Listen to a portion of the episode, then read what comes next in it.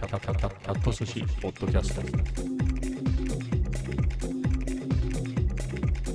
第906回今日は2023年8月14日月曜日です、えー今ね月曜日が終わって数分というタイミングでポッドキャストを収録開始してるんだけれど昨日の分ねあの実際には今日の午後ぐらいに撮ったんで、えーやばっと思ってね、記憶がね混ざってきちゃうんで昨日の分は昨日ね昨日の記憶がはっきりしてるうちに撮らなければと思いつつちょっとタイミングを逃しちゃうとね、えー撮れなかったりして特に休みでね家族がいたりするとこのタイミングで収録しようかなみたいなのが悩ましくてね、えーということで今日はね今ちょうど奥さんがお風呂に入ってるみたいなんでねシャワーね結構シャワー長いんでこの隙に撮り始めてしまおうかなということで収録を開始しています、えーただその分っていうかあの今日の分のね日記的な今日何したみたいなのは記憶が鮮明だけれど何話そうかなみたいなのはね、えーはっきり言ってね no idea ですね。 no idea で喋り始めたんでこれまたどうしようかなって感じなんだけれど、えーまあ、とりあえずね天気の話からいきましょうか。昨日はね天気悪くて雨が降ってね夜なんかも結構、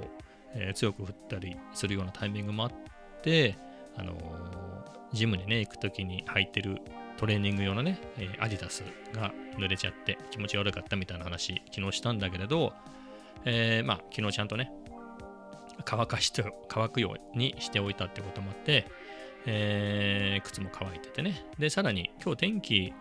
まあまあだったんじゃない？雨とか一瞬降ったみたいなタイミングはあったけどこの辺で言うとまあ曇りとかかな。ちょっと晴れぐらいの、えーぐらいだったんじゃないかな、えーで済みました。で夜もねコメダ行ったり、えージム行ったりってのはしたけれど、え天気も持ったんで、まあ、今日で行くとねセーフでしたね。でも台風がねもうだいぶ影響出てるのかな。あの台風情報とか見た方がいいの、えー台風情報ってさ意外と分かりにくかったりするよね。それよりも普通のニュースで今どこですみたいな方を見た方がいいのかね。えーで見ると、ああ、明日？あ、朝までに紀伊半島上陸の見込みっていうことは、もう今結構すごいんじゃないの？あの、紀伊半島とか和歌山とかね、関西のあの辺りは、もうすごい降ってるんじゃないかなっていう気はするんですが、えーで、京都が舞鶴がね、すごい降ったみたいなのなんでね、すごい大変ですね。何もないといいんだけれど。えーみたいな感じで、この辺はどうなんすかね。えっ、と、明日で言うと、まあ今日のね、今日っていうか、あれか、火曜日の、えー3時ぐらいからちょびちょび降り始めて、まあ、なんだろう、ニュースウェザーニュースによると1ミリっていうことなんで、各時間帯1ミリっていうことなんで、まあそんな感じ。豪雨みたいなのではないみたいですね、この辺は。で、あとは曇りで23時台にちょびちょび降るかなっていう。まあってなると、明日のジムのあたりで降られちゃったりするのかなみたいなところですけど、うーん予報的にはその後はね、太陽、晴れマークみたいなのが見えてるんで、まあ、晴れ時々曇りとか、晴れのち曇りとかっていうのはあるんでしょうけど、明日乗り切れば、えーお盆休みは、まあ、いい天気でね、終えられるのかなっていうところですけどね、この辺はね。まあ、ただほら、今ど今時っていうわけでもないけれど、あの、全国にね、知り合いとか友達がいたりするから、この辺はセーフっていうのはね、まあ、まあ、まず、それは第一だ、第一っていうか、まあ、自分のことがね、えー身の回りのことが気になるのはもちろんだけれど、じゃあこの辺降らないからいいっていうわけにもね、えーだったり、まあ、関西で行くと、まあ、知り合いもいるし、えー同僚なんかでもね、フルリモートで、まあ、僕もフルリモートだけど、ある意味、あのー京都とかにね、えー住んでる人もいたりするんでね、そこから働いてる人もいたりとか、えーね、あと友達知り合いみたいなのも多いので、まあ気になるところですけどね。はい。えー台風がね、まあ、台風で言うと、僕、台風ですごい被害っていうのは、なんか記憶にないですね。自分の、あ、身の回りのどの範囲かっていうことだよね。どの範囲かで言えば、だってほら、松戸のあたりでもさ、なんかちょっと、何？ほら、結構、山っていうわけじゃないけど、丘っていうか、昔のお城の跡みたいなような、結構台地みたいなのあるでしょ、松戸って。えー、だったりもするし、まあ、広いからね、松戸も。で、川もあるし、なので、松戸っていう単位で見ても、そんぐらいの単位で見ちゃうと、身近なところでも災害っていうのはあるのかなっていうのはあるんですけれど、あと子供の頃でも言っても、まあ、自分のところでなかったね。70年代、80年代、90年代、途中まで実家の茨城に住んでたけど、まあ、茨城だってね、例えば中川なんて結構大きい川があるから、まあ、利根川にせよね。水戸あたりも高校に入った年ですごい、えー、洪水みたいなのあったね。うん、洪水みたいなのがあって、高校1年の時、まあ、高校3年間を通して自転車で行ってる時期とバスで行ってる時期があって、多分2年生ぐらいから自転車で行き始めたのかな、駅からね、駐車場、駐輪場借りて、えー、みたいにしてたんで、えー、1年生の頃、だから入った頃で言うとバスだったんだけど、千箱ね、千箱っていう湖があって、そこに沿いを通って学校に向かってた、行ってたんだけど、そこすごい、こう、千箱があって、その周りを囲むように、車は通れないかもしれないけど、まあ通れない。あの幅っていうか通行止め的にね、自転車とか歩行者しかダメよみたいな道路なんで、いうのがあって、その隣にまた川があったのよ。が、まあ、全部つながってるみたいな感じになってたね。千箱が拡大したみたいな感じになってたね。えー、で、あとは、あの辺にね、なんだっけかな、なんとかボールだったか、なんとかバーグだったか忘れたけど、千葉湖のあたりに、千葉坂上っていうバス停があって、その千葉坂上の下、なんてバス停か忘れたけど、そこになんかあったんだよね。ボーリング場であったり、ゲームセンターであったり、はたまたあの、本屋がね、1階が本屋で2階がゲーセンとボーリング場みたいな感じだったような気もするんだけど、あそこの駐車場がすげえ全部水浸しになってたみたいな、いうのは覚えてるね。で、なんだろう、まあ、違う中学出身の人で、高校も全然違う高校なんだけれど、その、同じ同級生の、その小学校時代の同級生がね、その増水した川を見に行って、なんか溺れて死んだとかね、そういうのは、まあ、新聞に載ってたりもしたし、えー、だったりで、そういうところまで広げると、まあ、ま、そこも身近っていうかね、うちの田水戸まで結構離れてて、結構遠いところまで通学してたんで、それが身近かって、まあでもね、学校の近くがそうなって、まあ同級生もね、人によってはそういう家があの浸水してみたりとか、そういうのもあったり、ね、したから、まあそういう意味では身近だったかもしれないけど、自分の家が実際にとかね、親戚がみたいなのはなかった。からね、うん、意外とそういうのとから、そういうのからは、意外とセーフだったね。地震とかってほら、東日本大震災の時も、まあ、茨城の実家も瓦が多少壊れたとかあったのかなかったのかちょっとわかんないんだけれど、そんなに被害らしき被害もなかったんじゃか、多少あったみたいだけどね、でも家が完全にぶっ壊れたとか、住めないとかみたいなところはなくて、だったし、自分が住んでるね、この松戸も、僕のところは少なくともセーフだったし、なんだよね。うん。だからこれが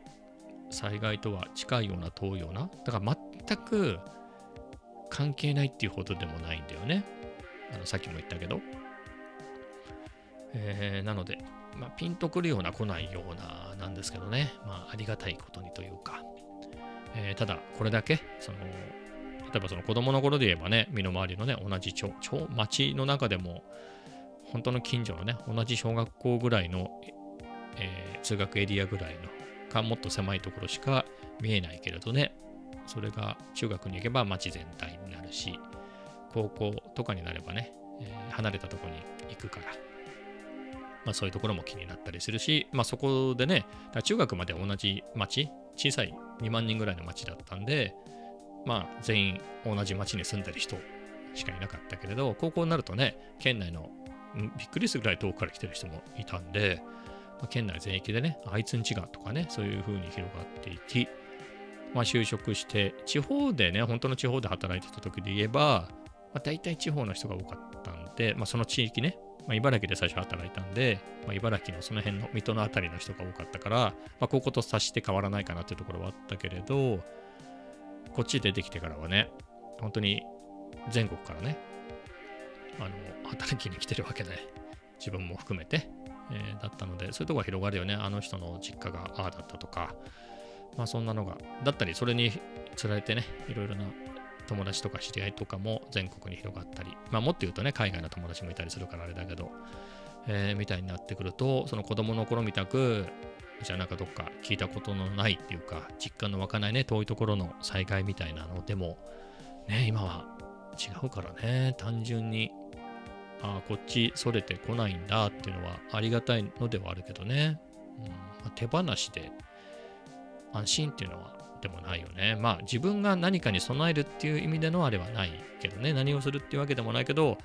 まあ心のところにちょっと引っかかりはあるよね。なんかあの人大丈夫かなとかね。うん、まあみたいなところですけれど、まあこっちは大して降らないっていうことなんで、えーその降る地域のね、あとほら旅行なんかも行くようになったでしょ、大人になって。子供の頃ってあんまり旅行とかに行くような家族、家庭ではなかったんで、あれだったけど、まあ運送会社だったからね、親とかは、親っていうか父親とかはね、えー自分でもトラック乗ってる時代があったから、そういう時は、親父は、そのいろんな土地に行ったことはあったんだろうけどね、僕はそんなに父親とはうまくいってなかったから、小さい頃から一緒に出歩くみたいなこともあんまり全然ないわけではないけどね、えーだったので、あね、そんなに子供の頃は、だから遠足、遠足とかって県内でしょ？そういうので茨城県を出たのって中学生になってからだよね。1年生の時の宿泊学習で栃木、日光に行って、2年の時に、えー富士五湖とかああいうのだね。えーああいうところに行って、富士五湖まで行ったか忘れても風穴みたいなところ入って見に行ったの、富士山の5合目とか。で、3年の時の京都、奈良ね、楽しかったね。みたいな。で、そこまではあんまり行く機会もなくて、まあ、全く行ったことはないわけじゃないけどね。だったのが、まあ、大人になって、特に子供が生まれて、そこそこ大きくなってからは、あのコロナ前くらいだとね、年に3、4回旅行行ったり、あと一人旅に行ったりね、えーっていうのをするようになって、まあ、あちこち行ってるし、京都なんかはね、本当に十何回行ってるから、で、大阪も、京都ばっかりだと飽きるから、あの、大阪もそこそこ行ってたりするんで、何回も行ってるのって、まあ、奈良、まあ、数で言うと京都、次が大阪、次が奈良かな。奈良は2回ぐらいしか行ってないけどね、修学旅行の時と、あとは、えー大人になってから、家族でね、えー見に行った時ぐらいしかないけれど、うんまあ、名古屋も何回か行ったか。はい、みたいなところでね。まあ、そういうので言うと、今回のって規模感ってどういうのなの？まあ、それでもほら、きっと、台風ってなればね、どうしても多少、多少って言い方がいいのか分かんないけど、浸水しちゃったりとか、そういうのってあるじゃない。まあ、だってさ、まあ、生きてるからいいでしょとは言っても、なんか会社の駐車場に置いといた車が、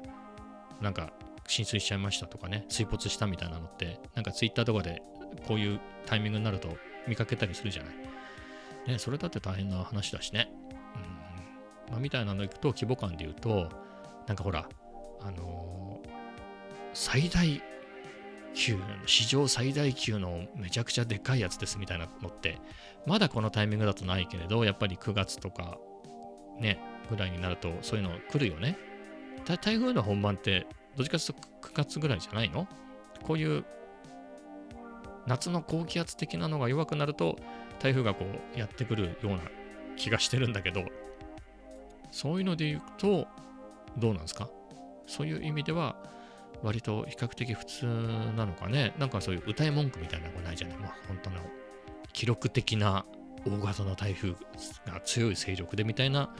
感じの見出しではないからね。まあ普通に台風が来て、まあ電車もね、今時は止まるし、飛行機ももちろん、あの、結構しちゃうし、みたいな。で不便はあるだろうけど、うん、まあそんな感じなんすかね。まあそんなところですね。じゃあ次の話題いっちゃうと、あれだね。あの、心霊現象的な？なんか今、どうなんだろうね。子供の頃とか、そこそこ大人になってからも、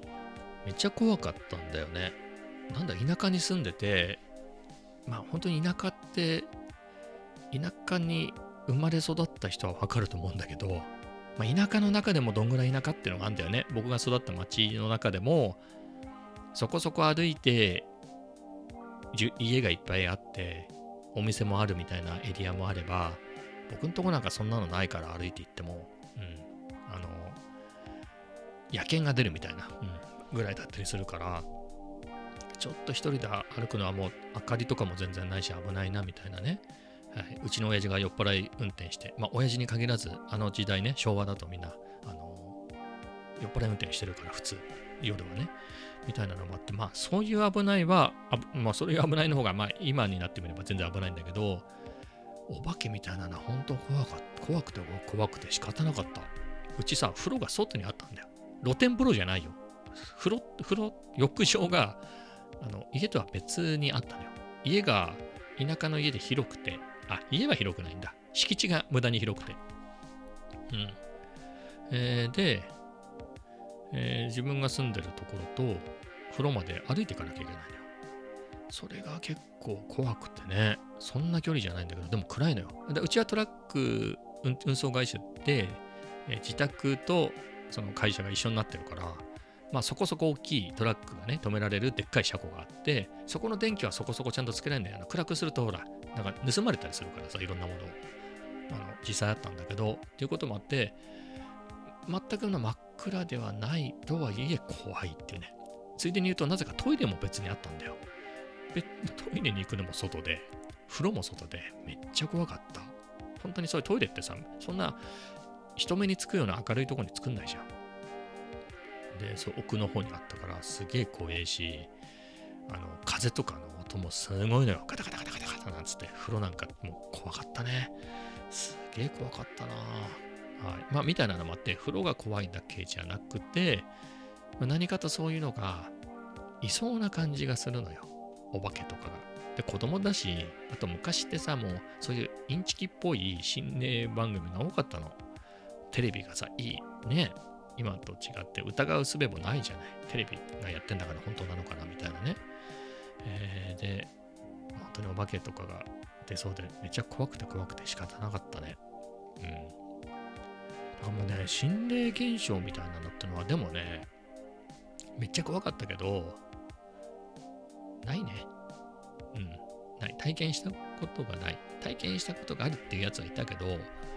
僕はなかったね。人づてに聞いたことはあるけど、まあ、強いて言うと、なんか隣のお家のおばあちゃんね、が亡くなった後、まあ、一回ぐらいかな、なんか隣の家の、家の天井かなんかが見えて、それがぐるぐる回ってるとか、ちょっとおばあちゃんの夢を見たって。でもそれもさ、心霊現象とかではないでしょ？ね、あの、隣のおばあちゃんが亡くなったから、亡くなったっていうのがね、分かってて、そういうこと考えるじゃない。おばあちゃん亡くなったんだな、みたいな隣のね、隣の家の。まあ、それが夢に出た程度の話で、別に心霊とかね、全然そういうのではないし、まあ、実際怖くもなかったしね、それ自体は。えーだったけど、でもね、確かに怖かった理由と、おばさんが亡くなったのね、18の時かな。18の時に、おばさんね、おばさんっていうのは、僕のお袋のお嫁さんね、あ、僕の、僕のお袋のお嫁さんね、今だ、今の時代は全然ありだけど、当時じゃない、そうじゃない。僕のお袋、母親のお兄さんのお嫁さんがね、今はもっと僕より、今の僕ぐらいか、もっと若いかぐらいだったかもしれないね。亡くなったのね。それが僕は18の時で、それがすごく怖くてね、本当にしばらく眠れなかったなうん。それだけじゃなくて、やっぱり、順番でいくと、身近な人が亡くなったのってそれが最初ぐらいなの。お葬式に行ったことはあるよ。あの、同級生がね、やっぱりあの、昭和の時代ってさ、何かしらで死ぬ子供が多かったんで、どういう時代だよって感じだけど、まあね、交通事故だったり、でも実際同級生が、本当にこの時期だね、夏休みの時期に、5年生の時に、えー亡くなって、まあ、そのお葬式に、まあ、クラス全員行ってっていうのぐらいだったかな。うん。まあ、みたいなのはあったけれど、それも別にね、なんか顔を見たとかはないのよ。ただお葬式に参加したっていうだけで。えーだったんだピンとこなかったんだけれど、だから小さい、本当のもっと小さい時でいくと、確か親戚で誰か亡くなった人がいたなってのは覚えてんだけど、あんまピンとこないでしょ、小さすぎると。で、その遺体を見たっていう記憶もないし、でそういうのでいくと、やっぱ18の時に、そのおばさんが亡くなって、それは怖かったね。見る、見るじゃん？見るって別に興味本位じゃなくて、ほら、ね、ほら、なんか一応なんか見なきゃいけなかったりするじゃん。お別れ的に。ね。あの、お通夜の時も行くし。えーで、なんか見見に行こう、見に行こうって、その興味本位で見に行くんじゃなくて、なんかお別れな、お別れ的な感じで何度かですね、顔ね、寝てるみたいでしょ、見てやってなんて言ってさ、見に行くじゃない。あの、お通夜に行っててね。で、そのじゃあちょっとね、ちょっと寝てるみたいだから、ちょっと顔見てやってよなんつって、それで、そういうので見たりするけど、めっちゃ怖くてさ、あの、初めてそれを見たから、だからほら、鼻に詰め物とかそれじゃなんか出てきちゃったりするから、で、そこに血が滲んでたりするでしょ。ね。だったり、まあ、死後硬直はもうなくなってたと思うけれど、えー、だったり、それめっちゃ怖かったね。で、お通夜の時はね、賑やかだし、で、怖かったのが、その時代、ギリ土葬、お土葬だったのよ。おばさんのところも。土葬だったので、あ、そうだね、土葬だね。うん、土葬で、土葬の場合、まあ、多分地区によって違うし、同じちっちゃい町でも、その中の集落によってまた、あの、方式が違ったりするんだけど、そのおじさんち、ね、のあたりの風習でいくと、まあ、お葬式は、まあ、お家でやります。お家でやりました。で、そうすると、まあ、お坊さんがお経をあげたりなんかしてね。で、その後、まあ、棺を、なんかね、霊柩車はでは運ばなかったんだよ。だとそうで近くの墓地に、共同墓地に入れるから。なんかね、リアカーとかではないよ。でも、仕組み的にはリアカーみたいなやつで、それのお葬式用のなんじゃない？うん、確かに、霊柩車の後ろに乗ってるような豪華な感じだった。でもね、車ではなかった。そのそういうのに乗せて押してくのよ。そんなに離れたところにないから。あの小さい集落の郷土墓地だからね。そこにこうずっと行くんだけど、その前にね、お家からそれに乗っけるわけ。庭にね、庭に置いてあるそれに乗っけて。っていう時に、なんかわかんないけど、その庭でぐるっと回るっていうか、その場でぐるぐるぐるぐる何回転かするのよ。うん、なんかの意味があるんじゃない？で、それぐるぐるやった時に、血がポタポタって垂れてきたのよ。それ、めっちゃ怖いでしょ、それ。まあでもそれ当然のことなんだと思うんだよ。ね、亡くなった人ってどんどんね、そういうのがどっかから、どっかかしらから出てきちゃうというのは、それは当然のことなんだろうけど、遠心力で。いや、でもそのめっちゃ怖かったりして、で、それをまたずるるるるるるるってこの辺、運んでいくわけ。なんか、怖くない？それ。あのまあ、みんなに、昼間にね、みんなで歩いてるから、それ自体は怖くないけど、その、ね、おしゃべりしながらね、久しぶりに会った親戚なんかと大きくなったななんて言われたり、その頃で言うと18だからね、大きくなったななんて言われてる方だけれど、久しぶりに会ったり親戚になったりもいたりね、まあ、そんでずっとこう歩いてて、穴が掘ってあるわけね。そう、係の人、集落、同じ集落の人が代わり番号で係になってやるんだけど、穴が掘ってあって、そこにこう、入れるわけよね。で、そ埋めてったりとかさ、めっちゃ怖くない？そそこに、仮装とかじゃないからさ、そのさっき見たあの状態のままで入ってて、それこう土かけてね、それでみんなで去るわけよ。あれどうなってんだろうって思ったらめっちゃ怖くない？めっちゃ怖くて。初めてだったしね。あれしばらく怖くて眠れなかったね、夜。うん、18で初めてだったのもあるけど、それも怖かった。後で言うと、そっから何年かして、おばあちゃんの妹が亡くなったのね、がんで亡くなって、それもその時代だとギリやっぱり土葬だったんだよね。その時も土葬だったと思うんだよ。だから同じようにやってて、まあでもそれはそんなに、そのお葬式とか、ずまあ2回目だっていうのもね、あったし、まあそこそこもうちょっと大人になってたってこともあるし、あとちょっと遠いでしょ？おばさんと、おばさん、あまあおばさんの血のつながりで言うとおばさんはね、あのおじさんのお嫁さんだから血のつながりがないんだけれど、まあ、おばあちゃんの妹だったんでね。うん、でもその時も結構しばらく怖かったね。うん、で、おばあちゃんの時、あ、でもね、順番で言うと次が自分の親父。うん、だから、おばさんが亡くなってちょうど10年の時だね。が自分の親が死ん、親父が死んだ時かね。あれは怖かったね。めっちゃ怖かった。ほんと怖かったね。あの、詳細は省きますけど、火事だったんで、いやいや、火事のやつはやばいでしょ。ね、想像して、トラウマでしょ？絶対トラウマ、みんなトラウマになるってね。うん、あんな感じだから、めっちゃ怖いでしょ。ね、自分の親がそんなだったら。めっちゃトラウマよ。めっちゃ怖かったね、しばらく。うん、で、その時はもう一人暮らししてたから、あのー、なんだろう。まあだから実家帰ってね。やっぱり自分の親だから結構手続きも含めていろいろ大変じゃん。言うてもさ、おばあちゃんの妹とかさ、おばさんとかはさ、直接なんかやるのはさ、その本当の近い家族がやるじゃん。旦那さんだったり息子だったり親だったりがさ、今度は自分の親だからさ、自分たちがやるしかないじゃない？まあ、お袋と兄貴と自分と。まあ、お袋の兄弟もね、いろいろやってくれたけれど、まあ、みたいなことだから、まあ、ずっと家にいて、まあ、それはまだ、いや、だからさ、あっちゃんのうちもちっちゃいんだよ。家がちっちゃいんだよ。家がちっちゃいにもかかったら、お通夜の時どこで寝るんだみたいな話もあって、あれ結局、あれ今思えばどうだったかな。お通夜の時、家族3人で寝たんじゃないだってさ、ほっとくわけにはいかないでしょ。お通夜の時ってあれずっと起きてんだっけ？なんかもう覚えてないけど、お通夜の時は自分の家で、なんか行ったね。うん、お通夜の時は行ったかな、確か。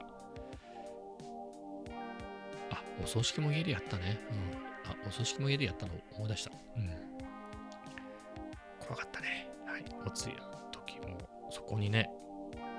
親の遺体があるって、いや、怖いって。怖い。怖かったね。みんながいる時はよかったけどね。だからさ、結構さ、田舎、田舎だからかわかんないけど、結構、なんかね、そういう事故、事故みたいな感じで、警察に持ってかれちゃうわけね。でそこから返してもらうと、なんか、ブルーシートとかに、ブルーシートに包まれて返してくれるんだよ。そこから、葬儀会社から、えー、ゲットした棺桶を、あれ、いとこの車ね、出してもらって、いとこが出してくれてね、同い年のいとこが。まあさっき言った最初に話したおばさんの息子に当たるわけなんだけど、同い年のいとこがね。で、こう、車出してきて、あ、ビニールかなんかだったかな。なんか忘れちゃったけど。で、その棺桶積んで、引き取りに行って、で、その時にさ、もうこれ、手で持つの嫌でしょ、あれ。直接手で持ってなくない？本当だったら直接手で持つんだけど、普通じゃないから、手で持つのはちょっとはばかれるじゃん。だビニールシートごとこう棺桶に入れて持ってったのよ。それも結構トラウマだっつう話だけど、それをさ、ビニールは今時燃やせないっちゃうわけよ。あのブルーシートは。あのダイオキシンが出ちゃうから。でその、移し替えなきゃいけないってなって、一旦外に出して、いや、あのね、家に持ち帰った時にはブルーシートのまま持ってったの。そのままずっとお通夜もやってたの。でも、いざ仮装ってなった段階で、仮装場に持ってく時に、それはダメだって話になって、あれを一回出してさ、ブルーシートごと、棺桶にブルーシートごと入ったやつを出して、そっから中身だけ、中身だけっつっても、自分の親を捕まえて中身だけっつうのもあれなんですけど、あれをね、きつかったね。何日か経っちゃってるから余計大変だったよね。はい。まあ、みたいな感じで。思い出しちゃった、今ちょっとこれ。まあ、みたいな感じで、あれは怖かったね。親ながら。はい、怖かった。で、まあでもお葬式とかってみんないっぱいいるし、お葬式終わってからも、やっぱいろいろあったの整理があって、親、ね、母親とか一人にできないから、まあ、しばらくいたのよ。実家はやっぱりね、片付けとかもいろいろあるから、なんか眠れないんで、おじさん家ね、農家ででっかいから、まあ、何日かおじさん家に泊まってたりしたんだけど、だから良かったんだけど、じゃあいろいろ片付きました。次は、初七日みたいなのも最初にやったんだけど、なんか四十九日とかさ、なんかやるじゃん。みたいなのがあるんで、それまではないんで、じゃあもう帰りますって帰るとさ、一人じゃん。めっちゃ怖くて。めっちゃ怖かったよ、自分の家。自分の、自分の家って、自分が一人暮らししてる家にね、アビコの家に帰ってきてからめっちゃ怖かったね。いや、眠れなくて。めっちゃ怖くて、あの、カラデブの後輩を呼んでね、えー泊まってってもらったりしたらね、そんなに何日も泊まれないからね、あれはめっちゃ怖かったね。あれは怖かったな心霊体験とかはなかったけど、いや、めっちゃ怖かったね、そういうのはね。はい。みたいな感じですっげえ脱線したんですけど、ね、あの、心霊体験の話はないんで、心霊体験の、人づての心霊体験みたいな話をしたかったんだけど、そこまでたどり着かなかったね。こう、たどり着いてみる頑張って。で、行くと、あ、なんかね、その、車ね、車が好きでね、実家にいた頃ね、車好きで、まあ、走り回ってた頃、筑波さんの、まあ、具体的に言うと朝日峠とか、パープルラインとか、まあ、若国さんとかね、あのあの辺りを走ってた頃、時期的に RWB のね、えー中井さんとかがギリ、ギリ来てた頃だったんだけど、まあそういうところ走ってたりするじゃない？その頃、やっぱり、まあ兄貴、2つ上の兄貴もいたし、その兄貴の友達のもいたし、まあそのつながりの後輩で、年の近い人ね、まあみんなそもそも年近かったけど、まあそういう人たちがいて、まあ仲良くなるじゃない一緒に走ってると。なんか、ね、仲良くなったりして、まあそんな中の人から聞いたけど、なんだっけかな。なんかその人たちが、たまり場にしてる、なんだろうな。まあ、田舎だから土地いっぱいあるんだよね。で、えーそういうところで、その、なんつったっけかな。なんかチームみたいなのがあって、なんていうチームか忘れちゃったけど、まあそこが場所借りて、あのいろんなね、集めてきた、解解体屋から集めてきた車とか、自分で、ね、あの、スペア、あのぶっ壊した時に、えー部品取りにするやつとか、あの、車検が来たら車検通らないから、あの、新しい、あ、中古車のね、ボロボロの買ってきて、それで車検通して、えー中身入れ替えて、今まで乗ってた車のね、エンジンとか、パーツを全部付け替えて、それでまた車検がある2年乗るみたいな感じの人たちもいて、まあ、そんな、それいうのを仲間でやってる人たちがいて、その人たちがそういうのを置いてるところでね、なんかほら、でも盗みに来るやつがいるから、まあ、誰かしら止まってみたいなのがあったんだって。っていう時に、なんか日本兵の幽霊が出るっていう話があって、いや、あの辺日本兵とかそもそも亡くなったりしてるような場所じゃねえんじゃねえかなって今思うとね、でも日本兵が見えるとか言うだから確かに日本兵って聞いた気がするんだよね。日本兵が出るんだよという話を聞いて、でも確かにその人がそういう嘘をつく感じの人でもなかったんだけれど、いや、でもめっちゃ怖いっすよ、みたいな。あの、